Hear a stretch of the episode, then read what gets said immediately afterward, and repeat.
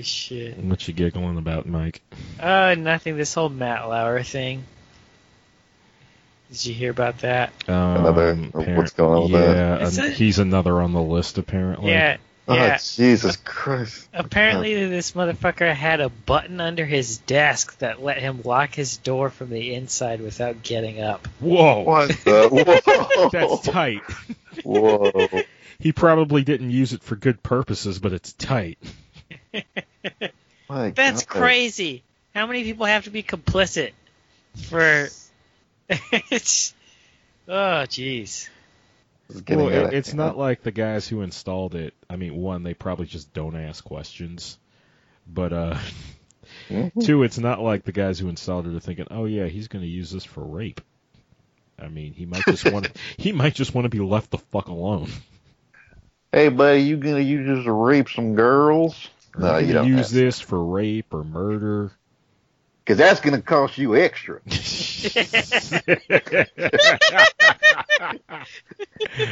oh god, Funny. Uh, that's good. it doesn't look like he actually raped anybody, but he was definitely a big time sexual harasser. Oh, okay.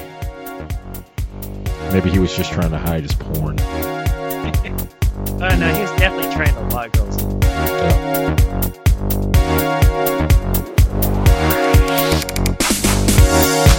Well, here we go. Episode 99 and the last episode of 2017. Coincidence? Nope. Uh, wish I had something deep or profound to say. Um, but I don't. So, yeah.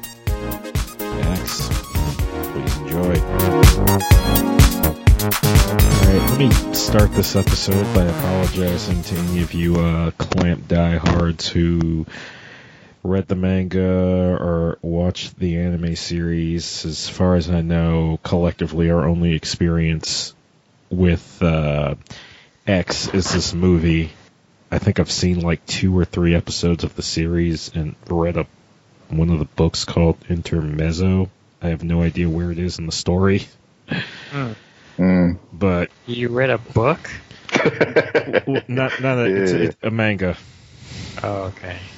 but like I don't know, it's not named by volume. I want to say this is back uh, when a lot of the companies that were uh, translating this stuff would give each uh, volume a distinct title rather than a number. I just want to ask right off the bat: Was any of it good?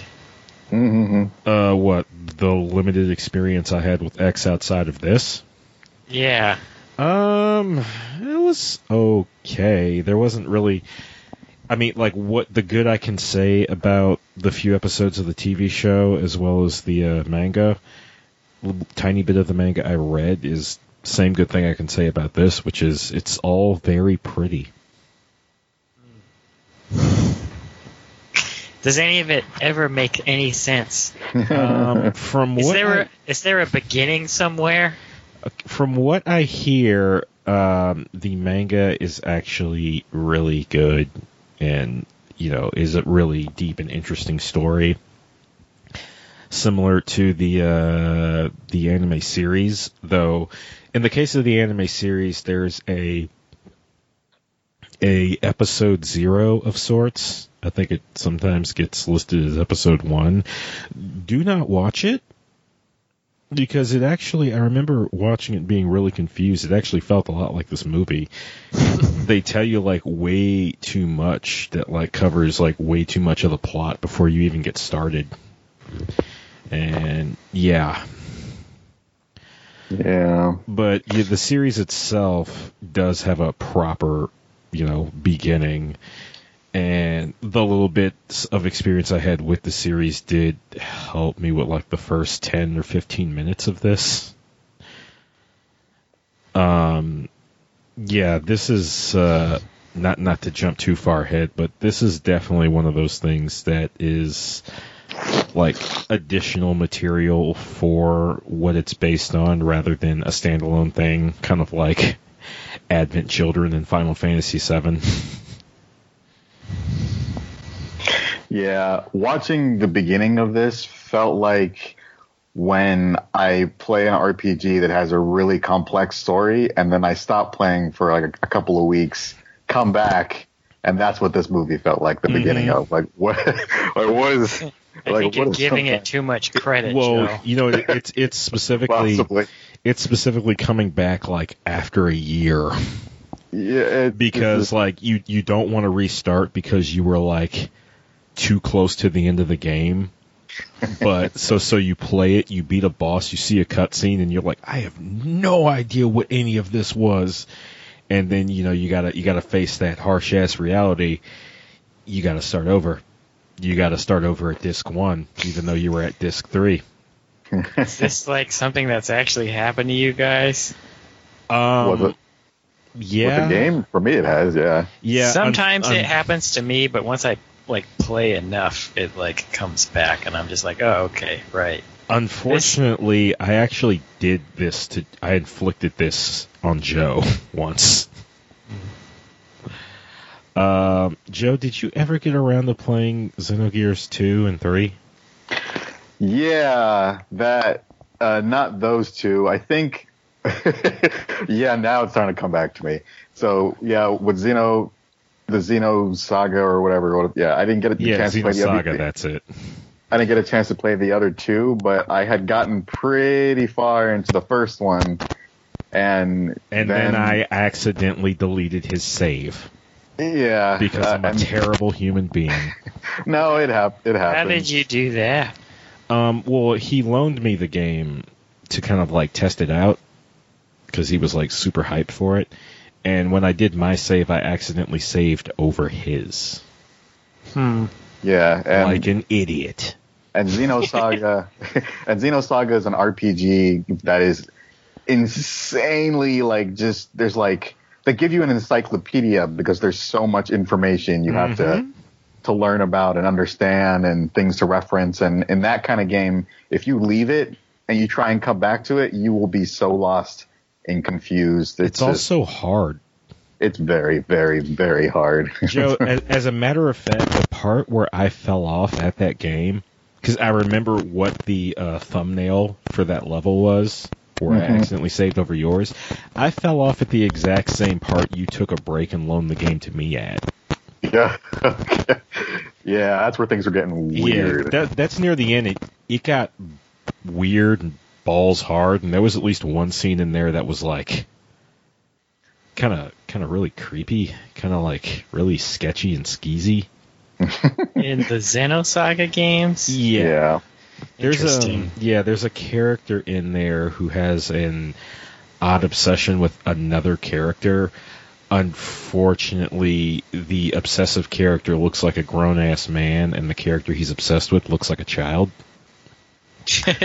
yeah it's I'm Um, sure they didn't do that on purpose. yeah. Well, yeah. It, it's it's it's. Uh, yeah.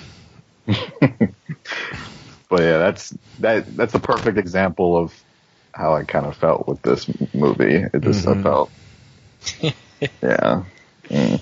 Uh, one thing I'll say about this movie is at least it didn't make me hate Japan. that's good. Uh, Speaking all. of uh, creepy, sketchy, Yeah. Mm. Oh, there yeah. there isn't really any of that. Hey, mom, don't listen to this show. Uh, She listened to an episode Oh, really? Which and one? then and then messaged me about uh, the baby arm thing. oh, the Hero Academy. It's like her cousin or something. it's her husband's like wife or something. I don't remember what she said. She was like scolding me, but then like admitted that it was funny or something like that. oh God, But yeah, that's some drama for your ass right there. eh, not really drama. No, I just- no, it, it, it's a fucking soap opera twist. They're actually related to you. What? No, I I said that.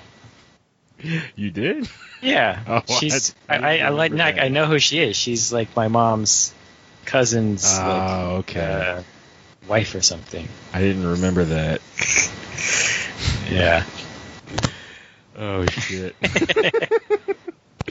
Damn. Um. Yeah, hopefully she never listens to this show. yeah. Yeah. Uh, we don't we don't talk to them. Like I don't I don't know them at all. So Oh, I- okay. I, I, don't give a shit. But, uh, but yeah, I just don't want my mom to hear when I say things like uh, the first five minutes of this show or of this this movie is Oh, something yeah. I definitely paused to take a few minutes alone with back in the days. just random boobies. Um, these, yeah, I, I don't know why she was topless in that scene because it's She like, wasn't Yeah. topless; she was naked. well, well, I mean, yeah, but the boobs were prominent. Um, like I don't understand why boobs there. Um, X is a shojo manga. The audience for it is predominantly female. I mean, I kind of assumed that it was some kind of symbolic thing because it seemed like, I guess it It would seemed- have to be. You know, I kind of appreciated the beginning, even though it made no sense, like the first 20, 25 minutes, because it felt like it was just all symbology. Oh yeah. And, and then when the plot happened, it just made it all worse. Yeah, it seems like the more time you spend definitively in like weird ass dreamscapes, the better off you are with this movie. Yeah. Is like as as the movie goes on, they spend more and more time in actual reality, and I don't know if it makes less sense when they're in actual reality so much as it's easier to accept the nonsensical element when you're literally in like a fictional world. Hmm. Yeah. So, can you explain to me what exactly was happening in this movie? Because I'm still a little, Um, little Let me try and explain. well, hold on before before we get into that. I'm gonna let you I'm gonna let Yeah. you loose, Mike. But before we get into that, let me just say to the audience that there's gonna be a lot of us trying to interpret shit. So Yeah, this is- if we get it horribly, brutally wrong, we aren't like mocking your beloved show or trying to be dickheads or anything. This is just you know readings based on Speak people for who don't yourself. have the whole story. I don't give a shit. Yeah, of course you don't give a shit. You're not the one who's going to have to answer to the angry otakus. You're not having to answer to anybody. Don't j- just just let me dream. Let me imagine. Someday. I just- I just want to know because in this anime, there's all kinds of crazy things happening. All the things that make up an anime that I would probably want to be interested in, but I'm just so Mhm. confused. I just this is what I gathered, um, like in between watching and like Tindering. Um, so there's a there's a guy. His name's Kamui. He's the chosen one. yeah. His mom is angry and is benevolent and also dead. And That's His a dynamite combination. and, and his girlfriend is dead too. But she's also kind of alive. And every once in a while, some laser dragons come to destroy the earth. yeah, And, right. uh, Kamui's mom uh, has to. Uh, she well, well, she has the ability to stop it, but she doesn't want to. But she she wants her her uh, son's boyfriend to be uh, free, whatever that means. But she doesn't care if her planet explodes. That's fine, but as long as this girl is free. And then, uh, so Kamui has to assemble a team and uh, and one of them is his BFF, and the the team is great. You got a schoolgirl, you got a, a, a sassy guy, you got a smart guy in a trench coat. You got a uh, oh the best is uh, my favorite is Karen the club stripper. She's the best. And their powers are that they can fly and make swords, and they can uh, make big force fields. Now, the way these force fields work, Joe, is that they can uh, they make the force field, and then whatever happens inside the force field uh, does not happen when the force field goes away.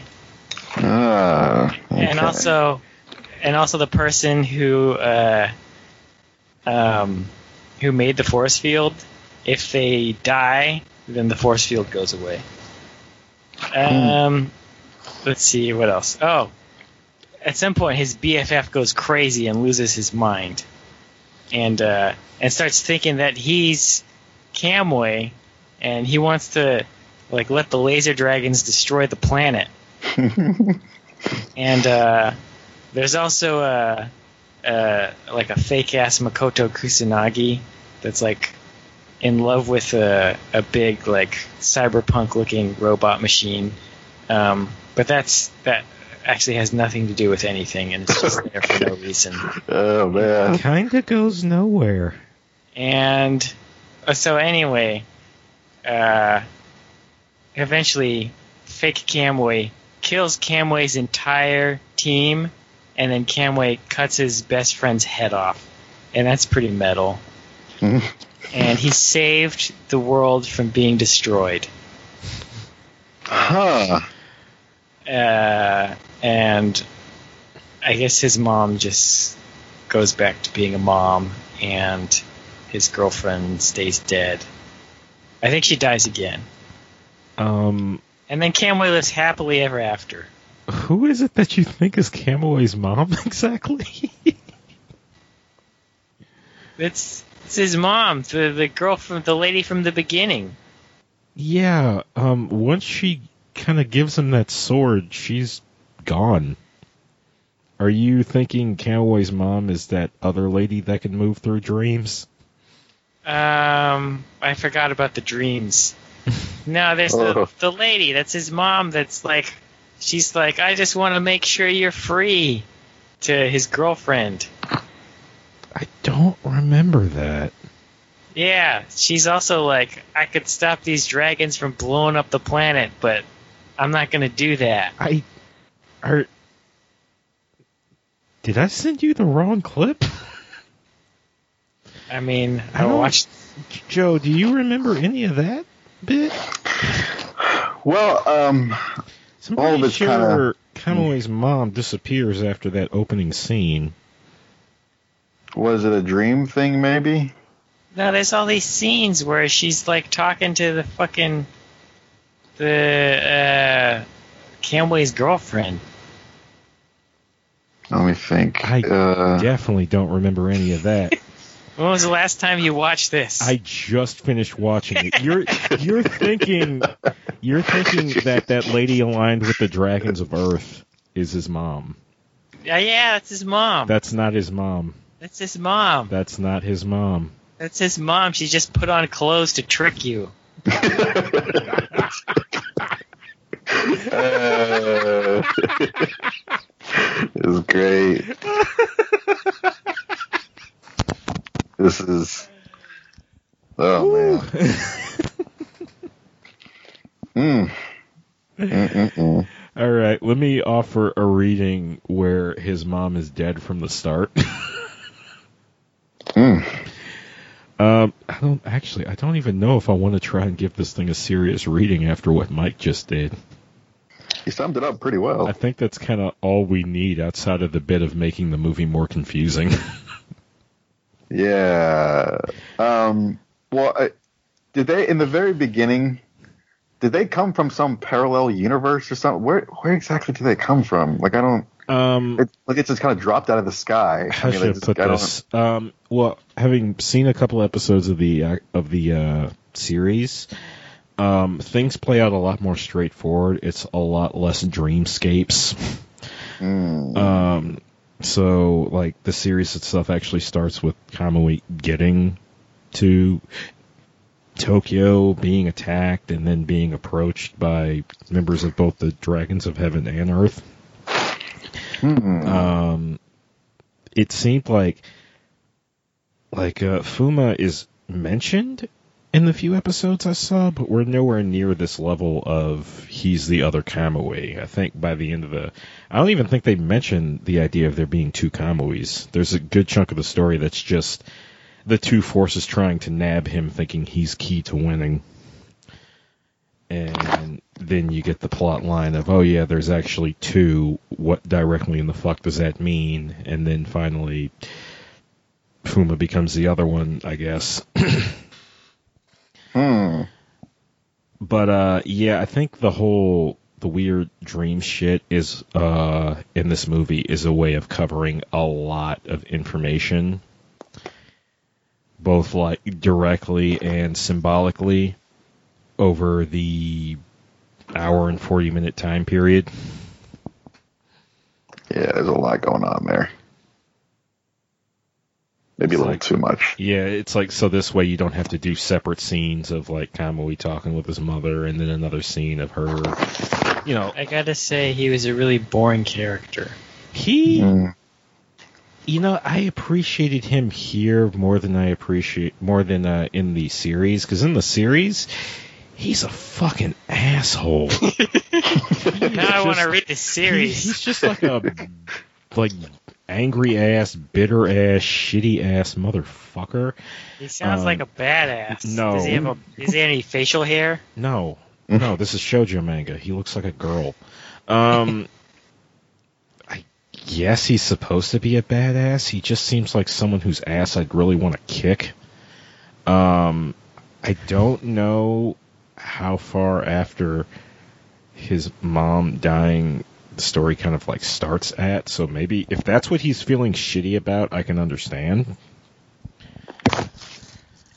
Uh, his reasons for coming back to Tokyo are more or less the same. He's going back to check in on his friends, except in the series, he's even shitty to them.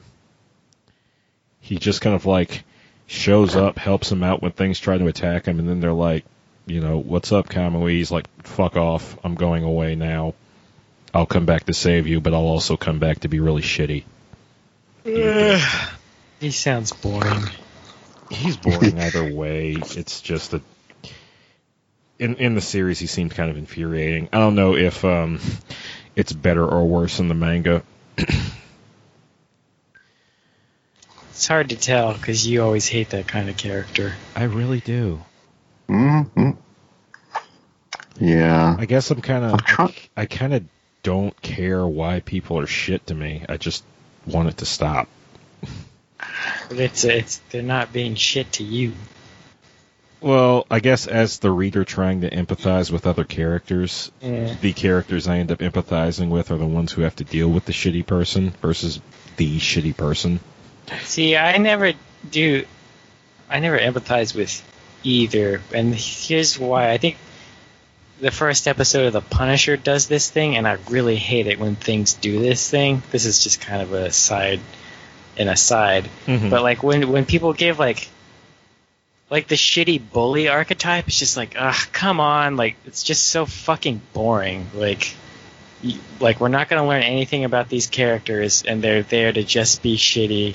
And it's it's not like I hate them because they're shitty. It's like I hate them because they're that's they're just so one note.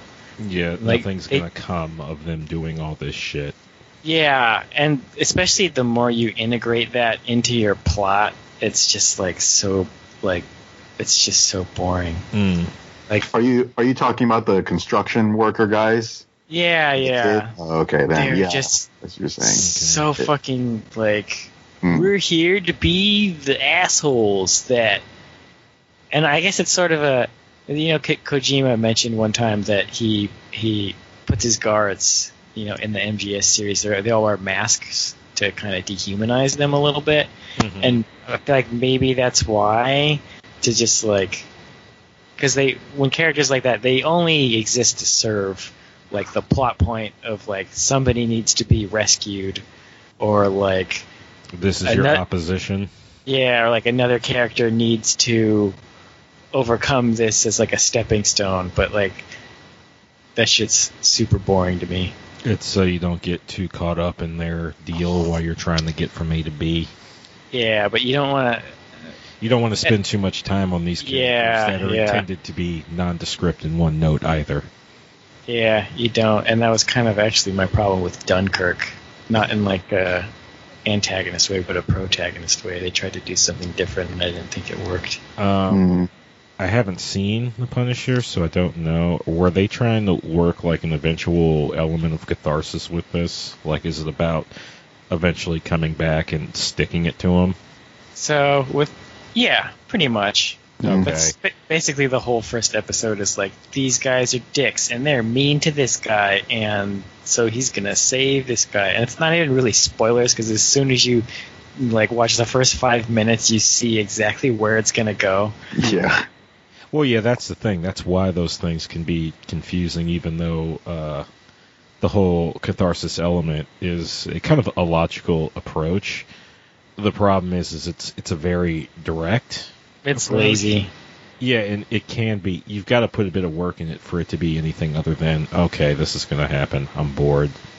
Yeah, and I, I think it's also the dehumanization thing I was just talking about, right? It's especially like with a character who kills people, Mm-hmm. you don't want the audience to be like, "Oh God, he killed them." But I, I hope it touches on that, like in, in future episodes, because I've only seen the first episode, but I was I was not impressed by that first episode. Let's see. But somebody told me it gets better. Somebody else told me it was fine. I don't know. Uh, I'll have to get to that. Uh, I got school ending soon, so maybe I'll have some time. Yeah. It's all there for you. all episodes. Um, I guess back to the subject at hand. Were there char- any characters in here that uh, either of you did like? Well, I mentioned it already. Uh, I think Karen the club stripper is great. mm I'd watch a whole anime about her. hmm Um, she was kind of the only interesting idea for me in this. Uh, yeah, I, I can see what you mean. She's okay. I was kind of interested in what was going on with the family man personally. Because looking, I mean, looking at the way him and Karen seemed to be attached at the hip for a second, I thought they were a couple. hmm. And then I turned on the sub, and he actually mentioned, "Oh yeah, my wife and kids." Yeah, I did notice that when I turned on the subtitles, the they were really playing fast and loose with that dub.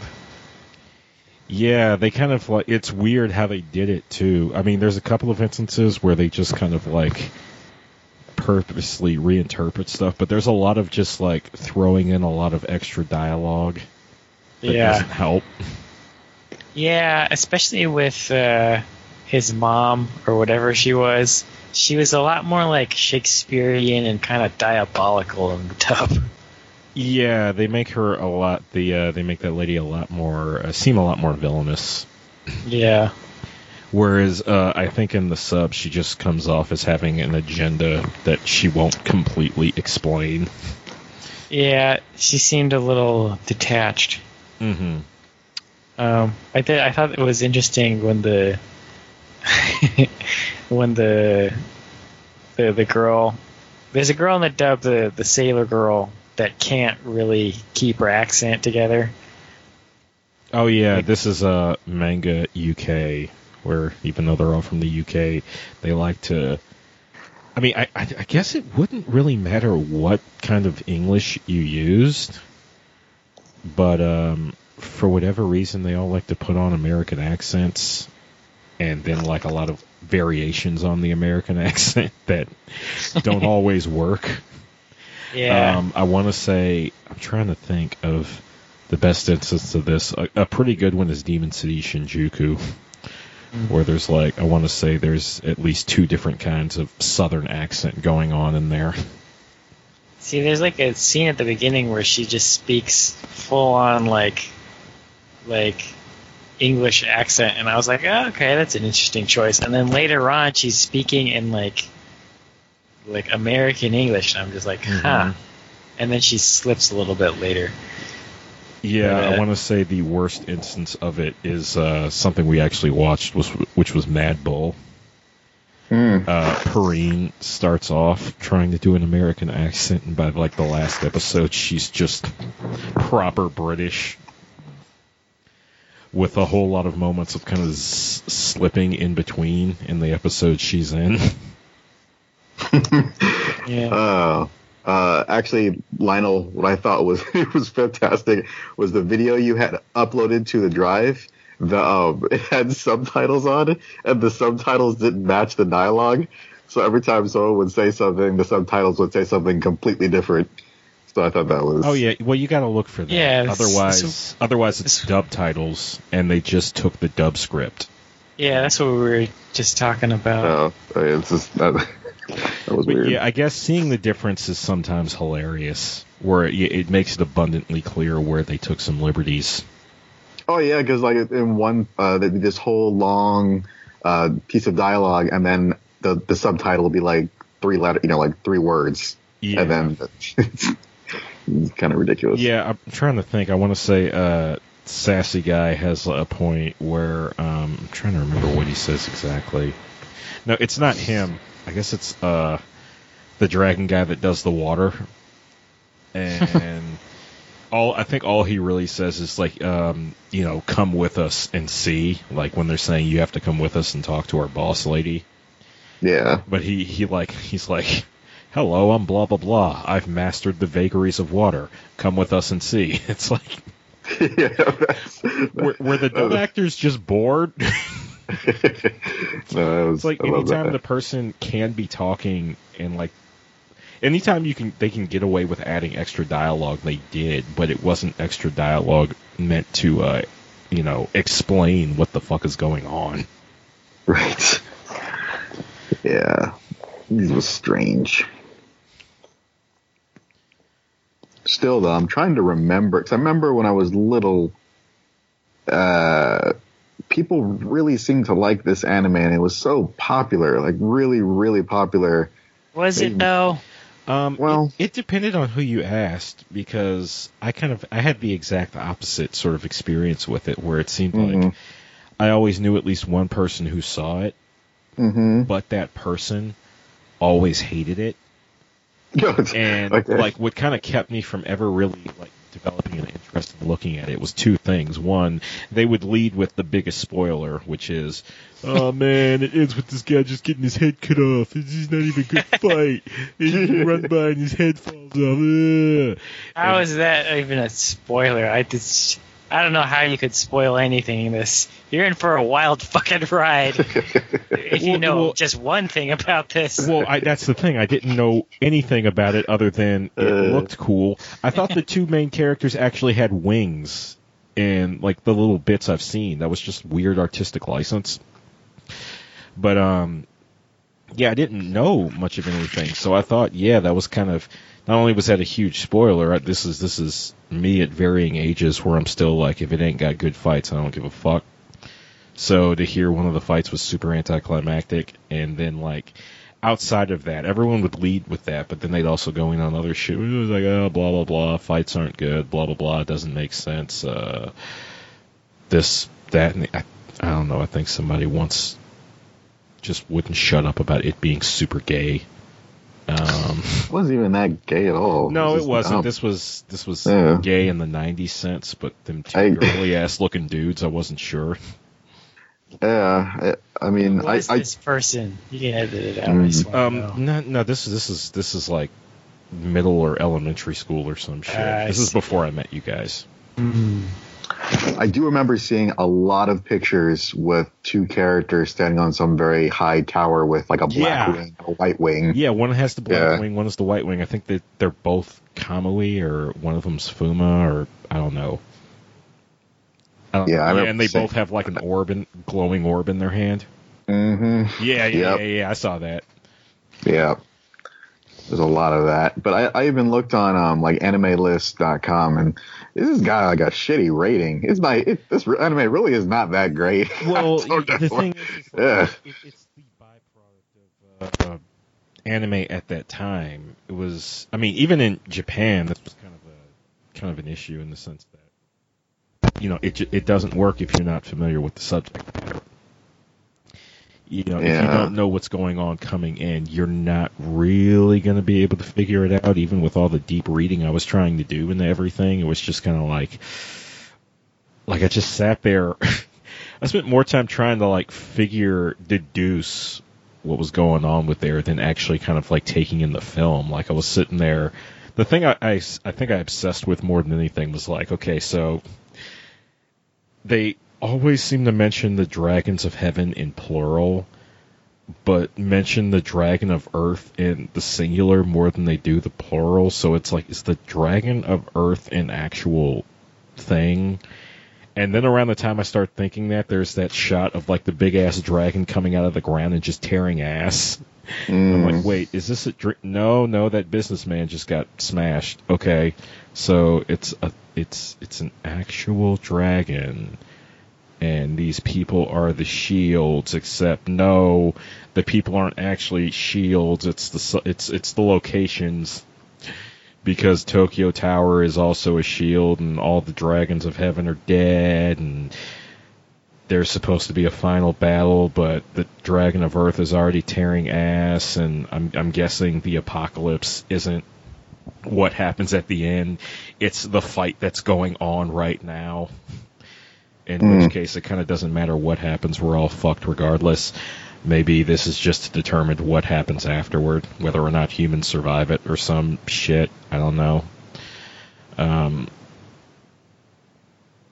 Well, that but That- like, that's something. Stuff like this, like the longer, like as time goes on, like people have fond memories of it partially because they don't have other anime to compare it to. They think, okay, maybe this is just anime. It doesn't make any sense, but it looks cool. Whereas now you have like full on series, full on uh, stuff that spans different mediums, and you come back to this, it's even more nonsensical. Like younger audiences are going to hate this way more than older. mm, Um, again, it looks nice. It's pretty. It's well animated. uh, the, it I'd love it to see. I'd love to see this in HD remaster It had- shit. That's what Yeah. I was thinking too. Mhm. I'd love to see a remaster and a sound remaster too. Right. that would have made it infinitely more watchable. Did not help that it was like, yeah, and like 480p and like looks like it was taken off of a VHS. Yeah, it did. Uh, it's, it also had that. I think this was a very popular, I guess, look for anime characters back in the '90s. At least, I guess, more specifically for um, like the shonen stuff or whatever. Maybe you thought Um, shojo. Sorry, Are- shojo. um, Are you talking but- about just that distinctively Clamp art style at work? Yeah, like the very sharp chin and the very like big, huge, like Broad ass shoulders and the big shoulders and eyes. Yeah, it's just like it is a very. There's like a bunch of anime I remember.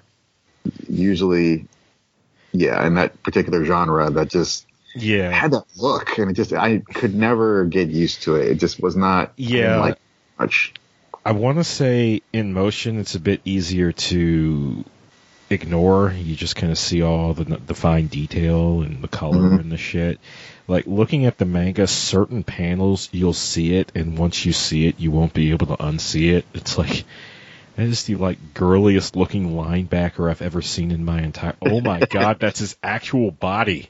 yeah. Like their heads are like the size of a coffee mug, and their bodies are like the size of a car. Yeah, it sounds right. Oh man. Yeah, It's like their shoulders are eating their head. Mm. Yeah, I could never. I was never a huge fan of that particular style, but uh, it's yeah, it's kind of Yeah, outside of the people that draw everything else pretty good. And like Mm. like looking I got the got that one book in front of me right now and like it even looks good when they do the action, which is one of those areas where shojo tends to falter.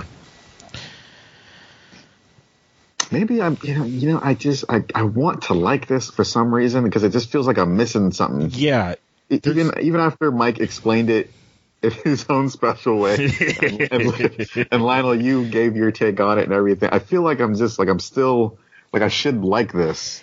I, I have a just theory. I- uh, I have a theory because it actually has like all the elements of the kind of shit we grew up watching.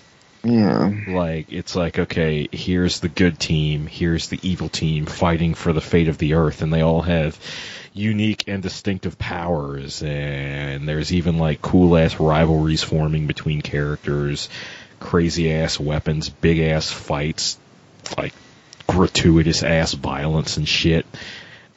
It- it- and it looks cool. It seems like it has all the elements, but it's like it's like imagine like post-apocalyptic X-Men but made for our mothers. That's good. Yeah.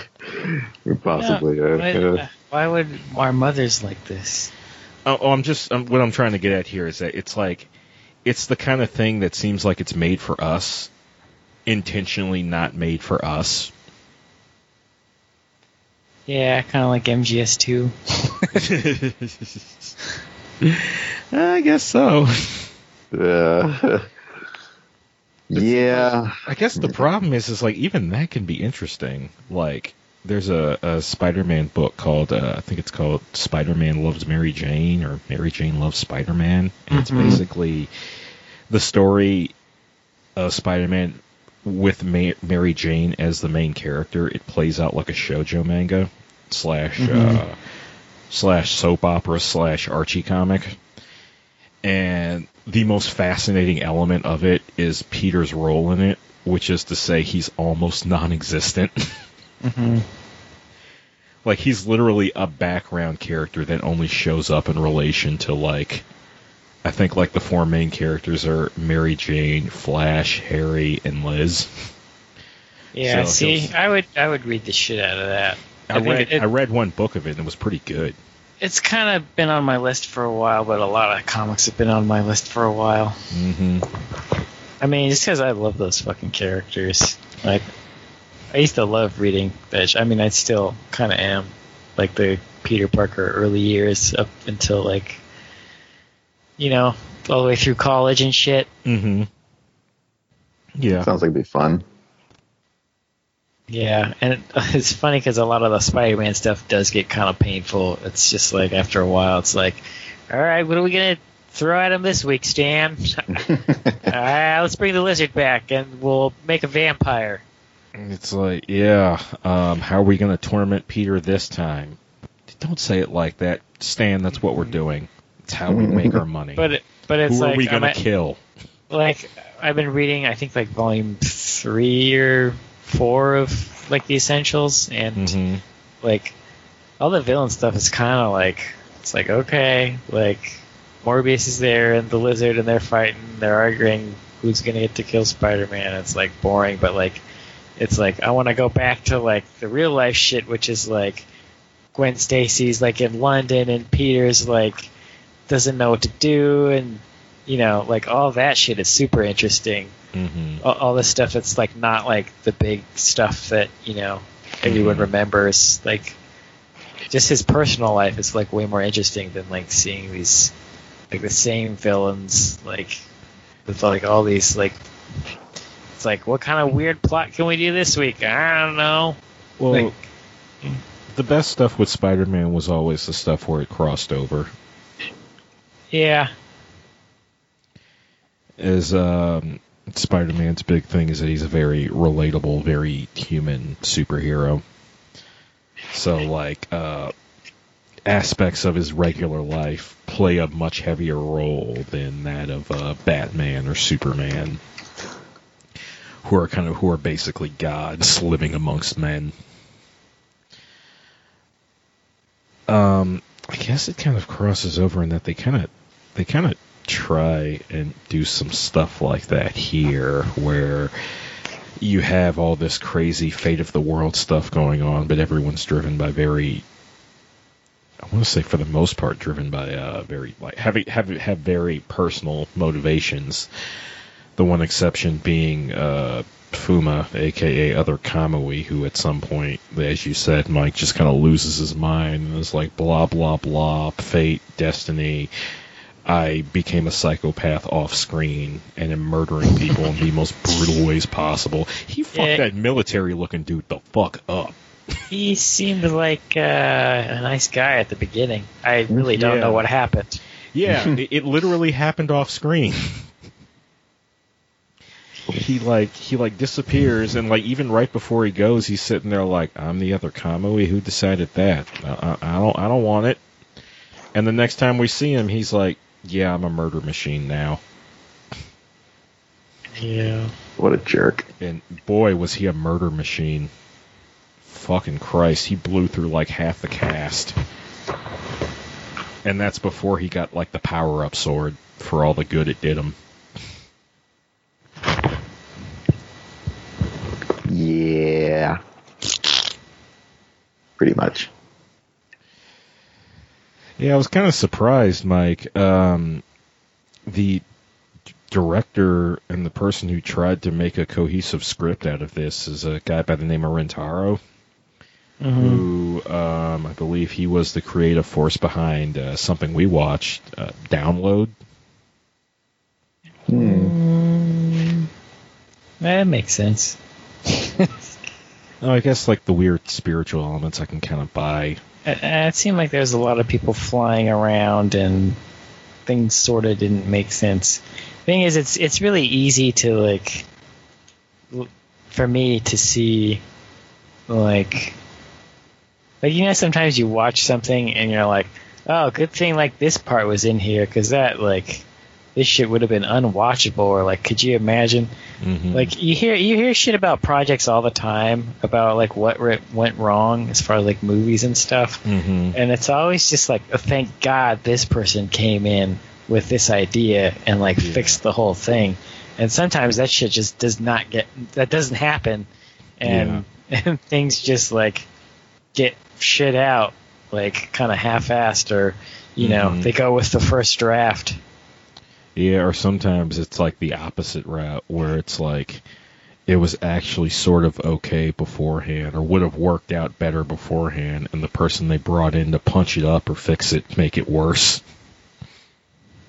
yeah that happens too bring in like script doctors hmm It's like, oh yeah, here we go. We made it more palatable to a mainstream audience, which is to say we made it bland.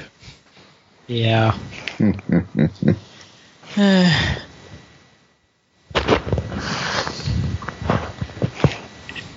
But yeah, like I think more than anything, I just kind of found myself wondering how all the individual power sets kind of worked.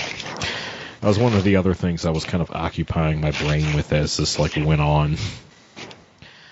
Um, it seems like you could divide the power sets between psychic abilities and like abilities based on like Asian mysticism. Hmm. Like a lot of people had, you know, like there was someone with fucking water, aqua. One of them was Hydro Man. That chick had pyrokinesis. One of the dudes was able to generate lightning, but then you had that guy with the weird cloth. He was like using the shapes to send magic at people. I don't know why he bothered with that fucking cloth when he had the capacity to punch holes through people. Literal holes. Good question. He fucking was- impaled the family man. What was Karen the stripper's power? she had pyrokinesis. Okay, I don't think I saw that. Uh, she uses it twice. A tiny bit when she's expl- giving her backstory, and she uses it when the other when the water guy comes at her with a train. That's when she dies. Hmm. Yeah, I remember when she died. I thought that was a cool death scene. Oh man, everybody. I mean, I guess that's one thing I can give a lot of these characters is they went out like fucking champs. yeah. I mean, I think like the the two that go hardest in the paint are the no name guys we see at the beginning. they literally turn into dragons and fuck each other up.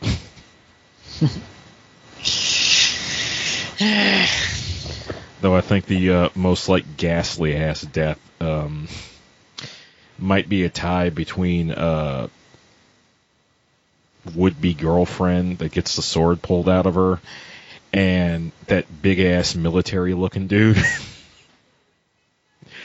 it looks like he got telekinetically torn apart from the inside out. Whoa. Yeah. See, right there, there's some crazy stuff going on in this anime. Yeah. But it's just. It's got all the pieces we like, but the whole is like seriously not equal to the sum of its parts here. Mm, I'd agree with that. Um, you know, but again, maybe the manga and the anime series are better.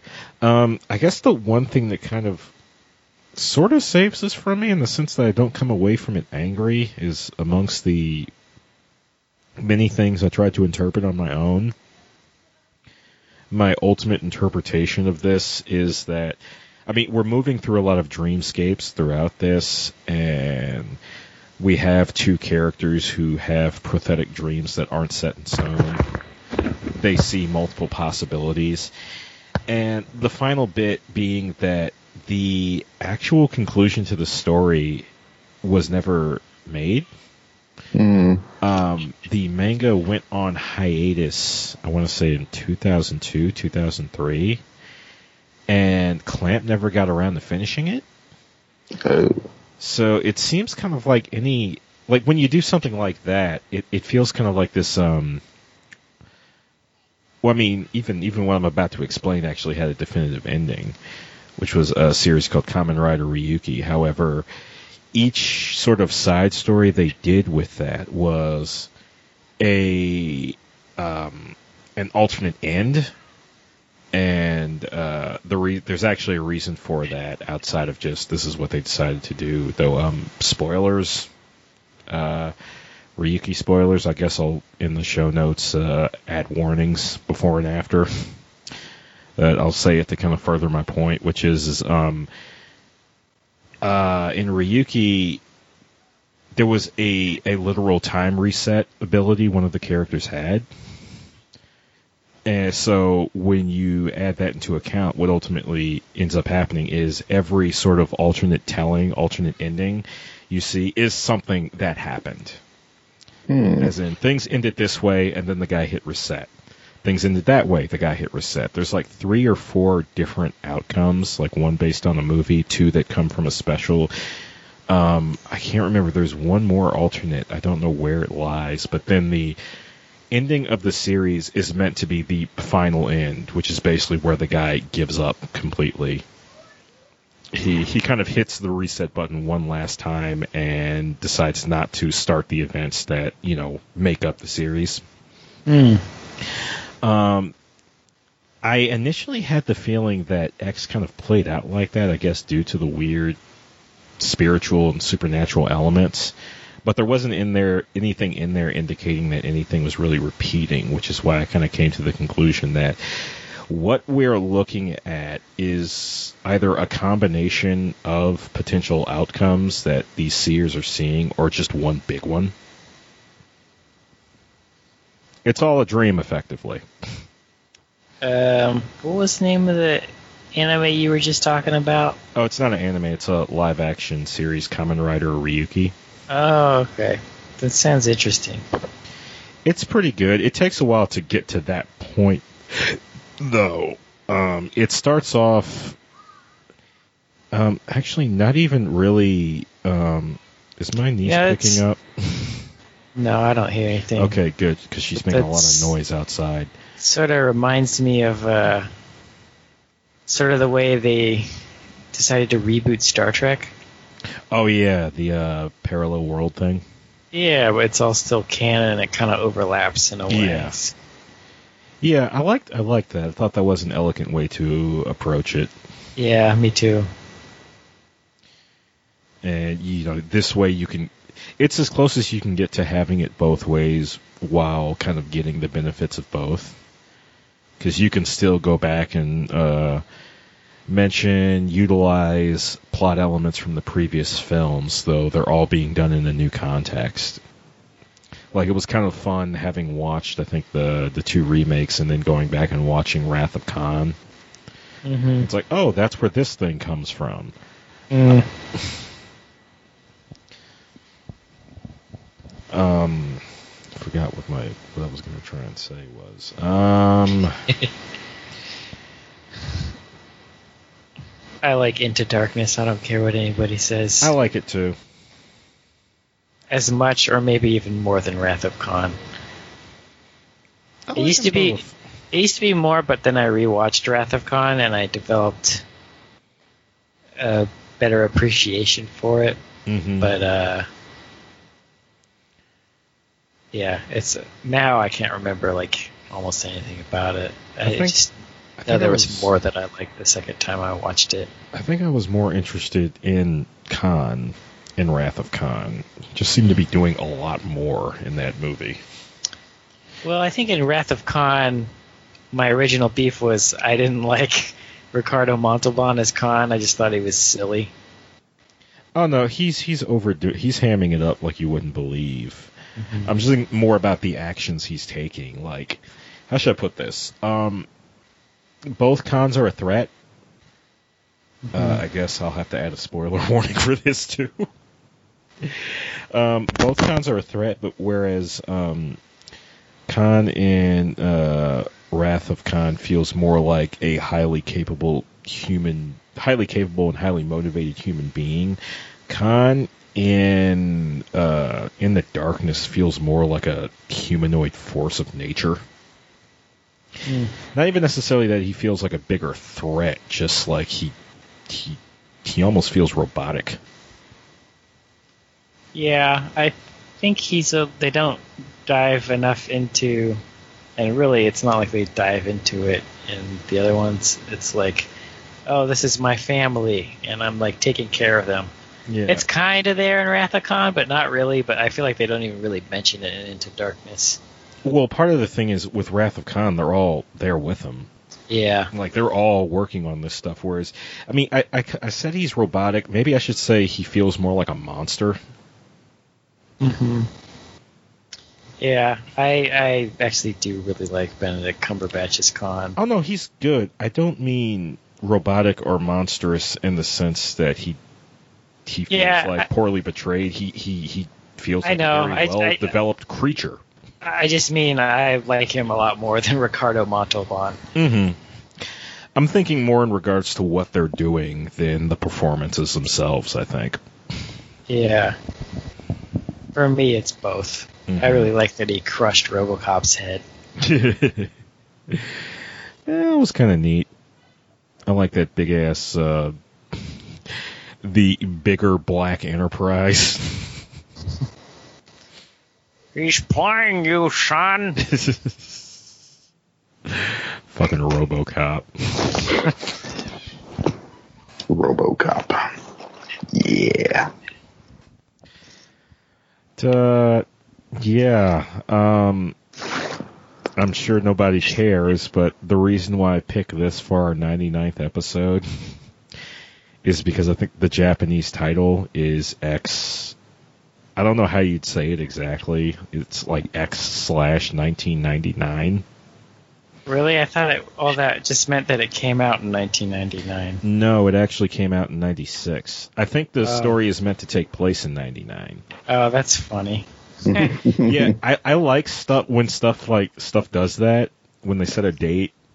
Like, I actually enjoy it more once the date is passed because I can kind of think of it as like an alternate history. Yeah, I kind of do that too with Blade Runner and stuff. I do that with uh, Fist of the North Star, which uh, takes place in 1990X. So it was like at some point in the 90s, a nuke could have gone off. And we would have ended up with this Mad Max style universe, except uh, everyone's got magical kung fu. Yeah. I like 1990X. I think uh, Metal Gear 2 did that, and Mega Man did that. Yeah, Mega Man was like 20XX, I think. Mm-hmm. So it can still happen. Yeah. Uh, yeah. Um, trying to think if there anything else I want to mention. Hmm. Uh, I mean, I guess anything you guys want to say about this before we get to recommendations? Because I've actually got a lot to recommend. I was kind of disappointed with this. Maybe because it's just I had never seen it before, and for some reason I always wanted to see it. Yeah, years of anticipation, kind of, you know. Well, I mean, I wasn't like, That's yeah, I wasn't like dying to see it or anything, but it was just it was always that one anime that I never got around Yeah. to watching, and now that I finally see it, it just feels like, oh man, feels like I sh- I, I I should be enjoying this. Yeah. not. No, no, no. Trust me. Joe. I have that feeling too, which is how I came to that conclusion. It's got, Mm. you know, uh, the whole's not not equal to the sum of its part. It's got all the Yeah. individual elements we'd love, but like it's it just. I can't. e- I don't even know if I want to say it doesn't come together well. It's like they were trying to do too much with too small an amount of time.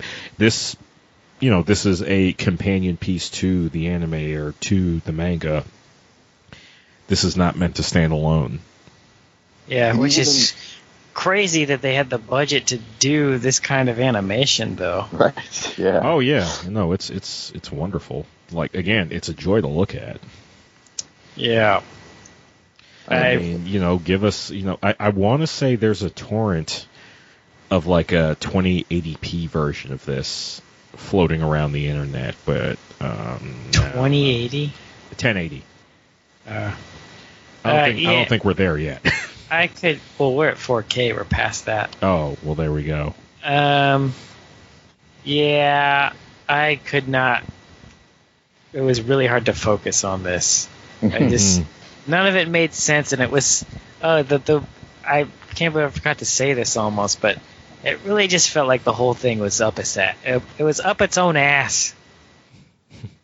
It, was, just up its up- ass. it was up its own ass with its like mythology and like it just took itself way too seriously and did not explain anything or make any sense. I mean, they're explaining things, but it was like things that I felt like didn't matter or just like weren't interesting or just up its own ass. yeah, well, they didn't. They kind of like pepper in weird explanations of things. Like, I'd have liked it better if they focused on one thing. They could have either focused on explaining the characters and just kind of played this apocalyptic shit vague, or focused on the apocalypse and the intricacies of that, played the characters vague, or focused on the mystical elements and played the other.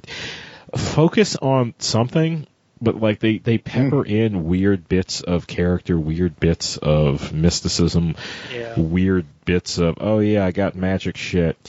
It not enough to really like satisfy any curiosity on any front.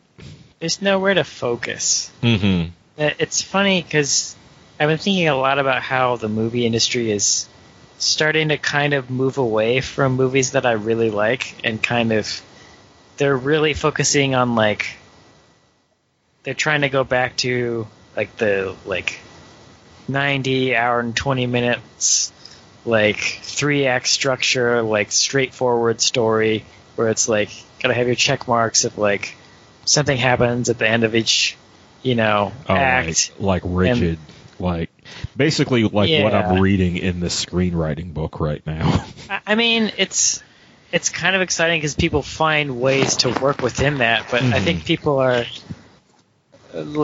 like that's why I'm, you know, I think that's also part of why like Blade Runner didn't do well because it's very much not that. It's very Mhm. much in the spirit of the original, and it just goes where it needs to and it flows naturally.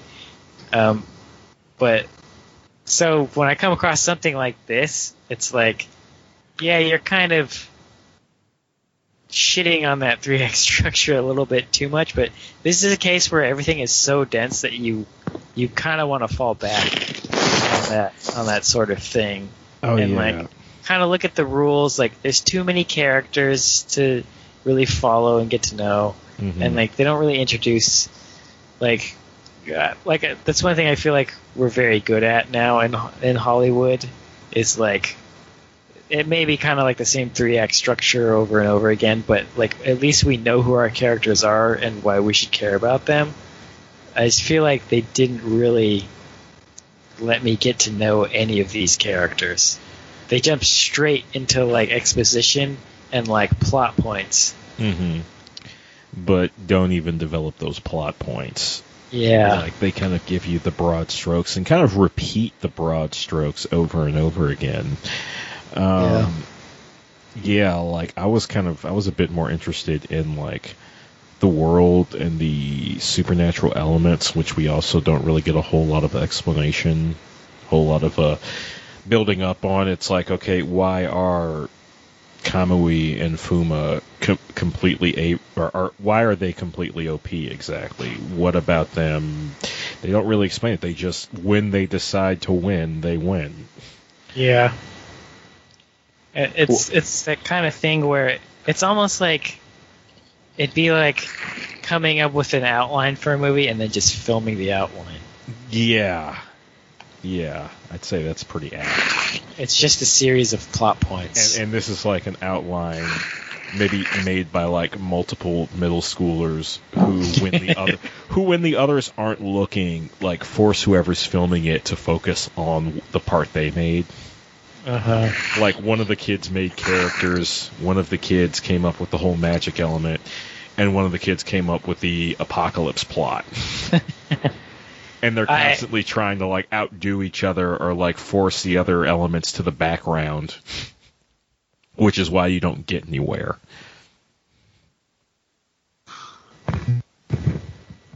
Well, I mean, Lionel, let, let me ask you this. I mean, it, let's just say we came in before we had watched this. Mm-hmm. We had read the manga, like pretty much, it, like a lot of it. I mean, we just really yeah, got there's into 18. I think there were 18 volumes before it went on permanent hiatus. and then then we watched this movie. Do you think maybe that probably would have made Um, more sense? I can't remember how Or- many volumes were Enjoyable. available in the states uh, when this movie came out. Even then, it probably would have made more sense. Hmm. Like maybe I think there's like maybe six when this movie came out, or maybe maybe less. Maybe it's just like how should I put this? I I believe the handful of episodes I watched, the two or three, or maybe four, I don't know, episodes I watched of the series before this helped Mm, yeah. because there was a little bit about how the shields work, which is why I think it's less about the characters dying and more about the locations being destroyed. That's what I kind of figured. Yeah. Like this, this really feels like something that you would watch after you have read Yeah. or watched This or is it, seems TV show or it, it almost seems like a compilation film. Granted, like one with a whole lot of artistic license taken. Like a lot of the compilation films are like clips from the episodes put together in a sense, in a way that make them feel like a movie or like a movie made out of it. Whereas they kind of go very artistically, very artistic in recreating the stuff going on here. Yeah, I mean, I mean, we've we've beaten the thing to death with a hammer by now, but don't don't try and watch this by itself unless you just want to see the pretty pictures. yeah. Um, anything you guys got to recommend in regards to this? Uh, Um, I don't know. Dark City? I don't know. Um, it kind of looks like it, I and still isn't haven't seen that. isn't Dark City like doesn't Dark City have a lot of people with crazy psychic powers? Yeah, it's all about people with psychic powers and stuff. Yeah, the setting feels similar. Or, or the that old Dreamcast game. I don't know if anyone's played it. Um, called Psycho something 20, Psychic- 2054. I think it was like Yeah. Psychic Force or something. Yeah, Psychic Force 2020 or some ridiculous year after. With that guy on the cover that looks like Zell from Final Fantasy VIII. yes, it was the whole. It was a fighting game. You just pretty much would fly around with your psychic powers, killing each other, and it was stupid. It was a, like a budget fighting game on the Dreamcast. I don't think anybody would probably even know what it is, but I've seen the cover more that. than anything else. If you want something that's slightly less hard to follow and way prettier to look at, watch Akira. I'm sure you've already seen it though. watch it again. Wow, Psychic Force 2012. Is that what it was called? yeah, there's another alternate timeline for you. At some point, we should have all developed psychic powers Of course. and weird anime hair. Hmm. Maybe that comes with psychic powers. Um, yeah, I think I was mentioning that like anime used to be all about psychics, uh, espers as they like to call them, and that kind of fell off some point in the, like maybe the mid or late '90s. I kind of miss it, but uh, I guess that's neither here nor there. Um, see recommendations. Oh yeah. Uh, around the time I really got into JoJo's Bizarre Adventure, I was kind of looking for things to read slash watch connected to that. One of the things I got led to was uh, Fist of the North Star, which was an influence on JoJo's Bizarre Adventure, specifically its first two parts. Um, X was actually a primary influence on. No, no. JoJo's Bizarre Adventure was a primary influence on X. Apparently, the ladies at Clamp really like JoJo's to the degree that, like, uh, a couple of the elements prominent in JoJo's Bizarre Adventures, one being the distinct power sets and the other being the extreme violence, worked its yeah. way into the story.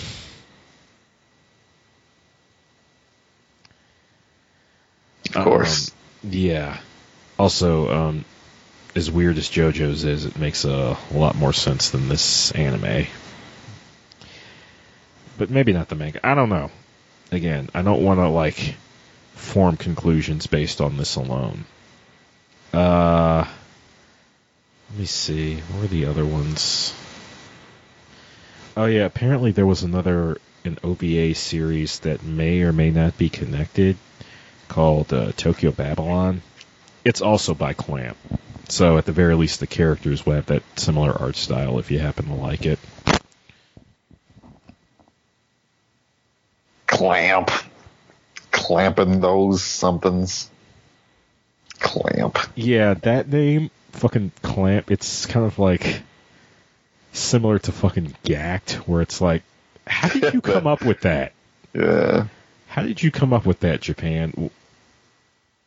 Where, where did you think to put those words together? Like that can't be anything but a noise to you. Um. Oh yeah. Uh. Well, this one I got from Anime Planet. Though I have seen this, I don't remember it too well.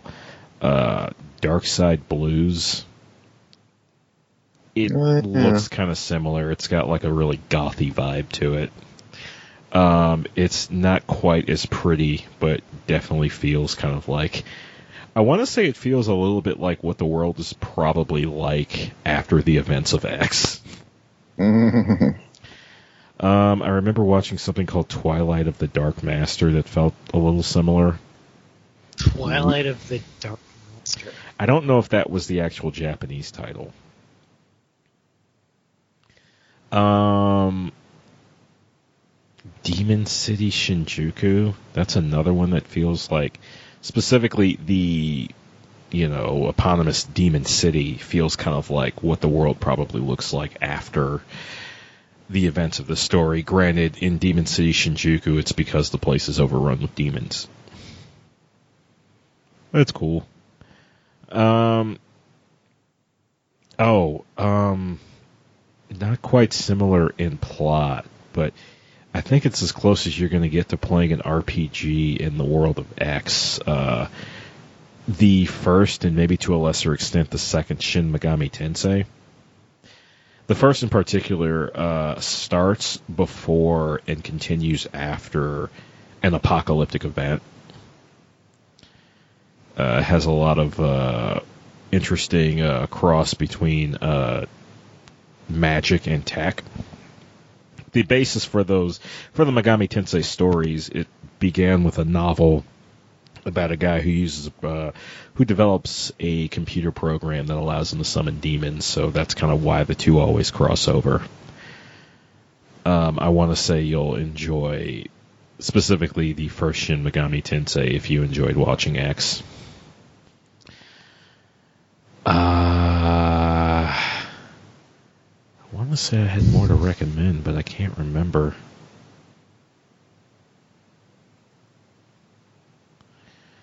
Uh, yeah, I guess that's all I got. Um,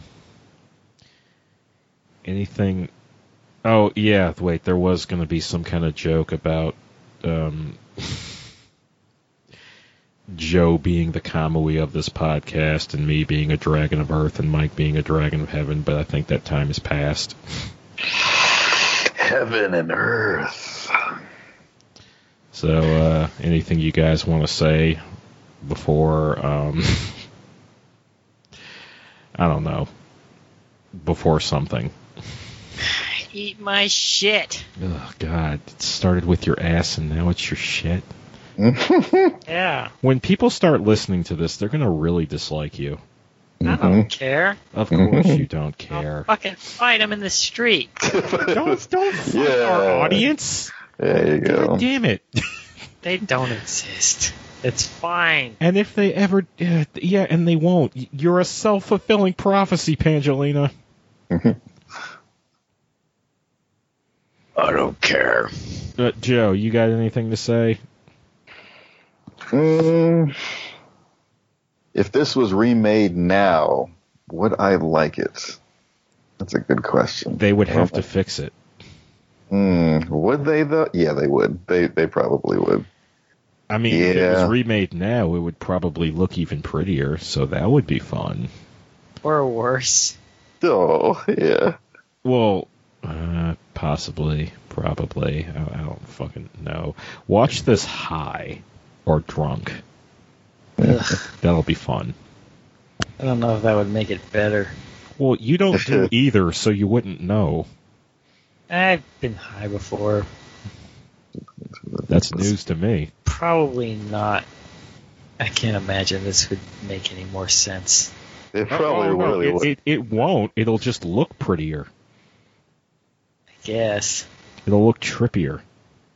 Or hell, just watch this while you're really sleepy. Even that'll work. It would probably just put me to sleep.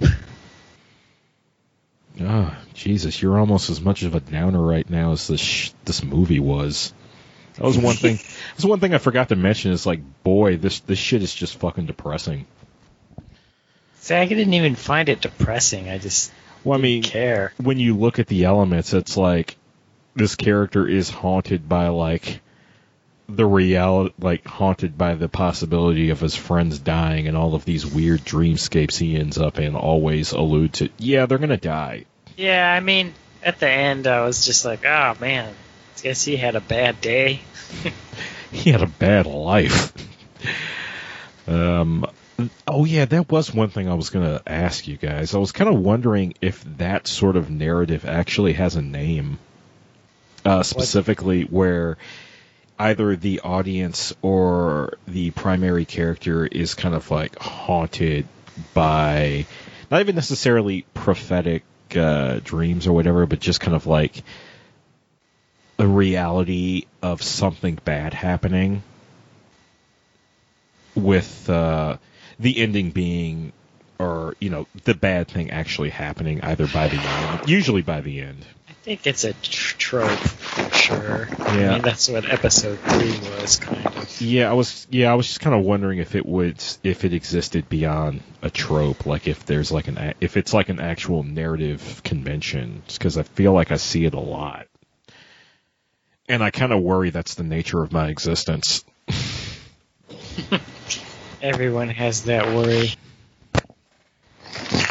I'm going to die alone is a saying.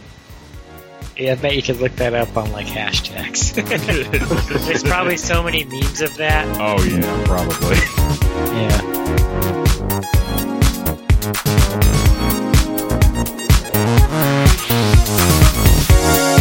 The opening and closing theme is Synthetic Highway. Please check out its creator Submorphine at soundcloud.com slash submorphine. Preview theme slash promo theme is Anime Raku. please check out its creator at facebook.com slash Squarion, S-Q-U-A-R-I-O-N. Also check out Squarion's Flash project, Project Stick, at facebook.com slash Project Stick. For old episodes and new episodes as they come out, please subscribe to us on soundcloud.com slash Listen Radio. You can also subscribe to us on Facebook facebook.com slash Hey Radio, on Twitter at Hey Radio, or through Android, iTunes, or Google Play. If you want to talk to the hosts individually, I'm on Twitter at Otaku. Joe is on Twitter at NAGP Returns, and Mike is on Twitter at Hyper90s.